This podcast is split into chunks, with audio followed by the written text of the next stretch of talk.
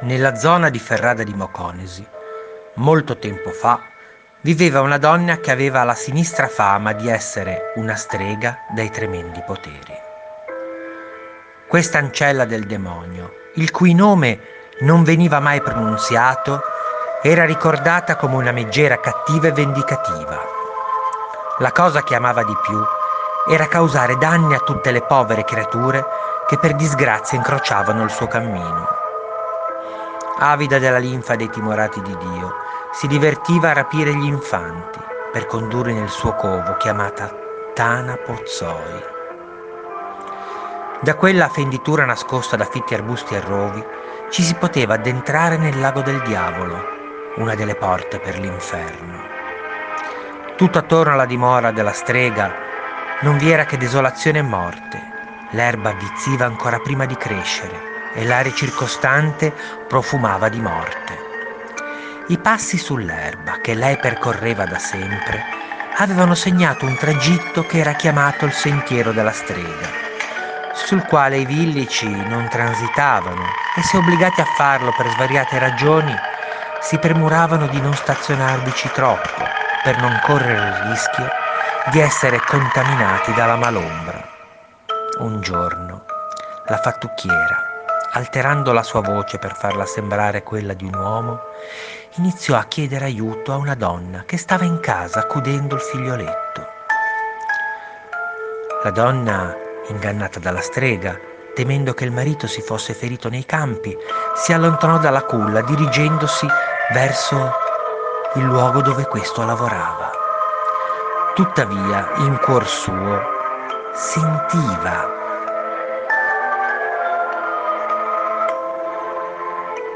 che c'era qualcosa di strano in quella che pareva la voce del consorte e immediatamente tornò sui suoi passi. Rientrata in casa, si accorse con terrore che la sua creatura era sparita e senza pensarci due volte urlando corse verso la tana della strega. Urlava così forte che le sue grida allertarono il marito e alcuni suoi amici che, pronti, forconi alla mano, si diressero anch'essi verso la tana Pozzoi.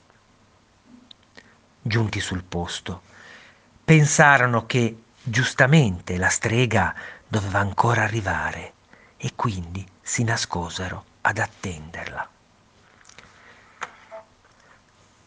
Passarono alcuni minuti ed eccola che piano piano ella si avvicinò e la videro provenire proprio dal sentiero malefico.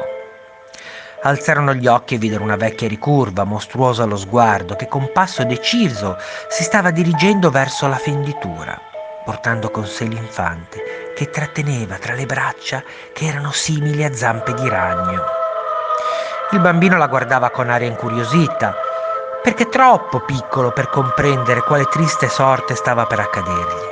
I villici, stanchi delle angherie della fattucchiera, decisero che era arrivato il momento di porre fine alle sue malefatte e pronti attendevano il momento propizio per intervenire. Veloci come il lampo, falci alle mani, balzarono fuori dal cespuglio che li nascondeva e scagliarono come falchi su quella che pareva un'enorme vecchietta. Lei, avendo intuito quanto stava per succedere, lasciò cadere il pargolo e con scatto felino si rifugiò all'interno del suo antro. Senza pensarci due volte, i contadini si gettarono al suo inseguimento, ma il passaggio era angusto e faticarono non poco ad addentrarvisi. Con le mani protese in avanti cercarono in tutti i modi di ghermire la strega che pareva sparita all'interno della buia e angusta caverna. D'un tratto però si udì un urlo così agghiacciante da far accapponare la pelle e subito dopo un tonfo sordo come un corpo che precipitando dall'alto si fosse scontrato con l'acqua. La malvagia megera era precipitata nello stesso crepaccio dove voleva far cadere i contadini, inghiottita da quell'acqua nera e oscura che è il lago del diavolo, accesso segreto per il mondo degli inferi.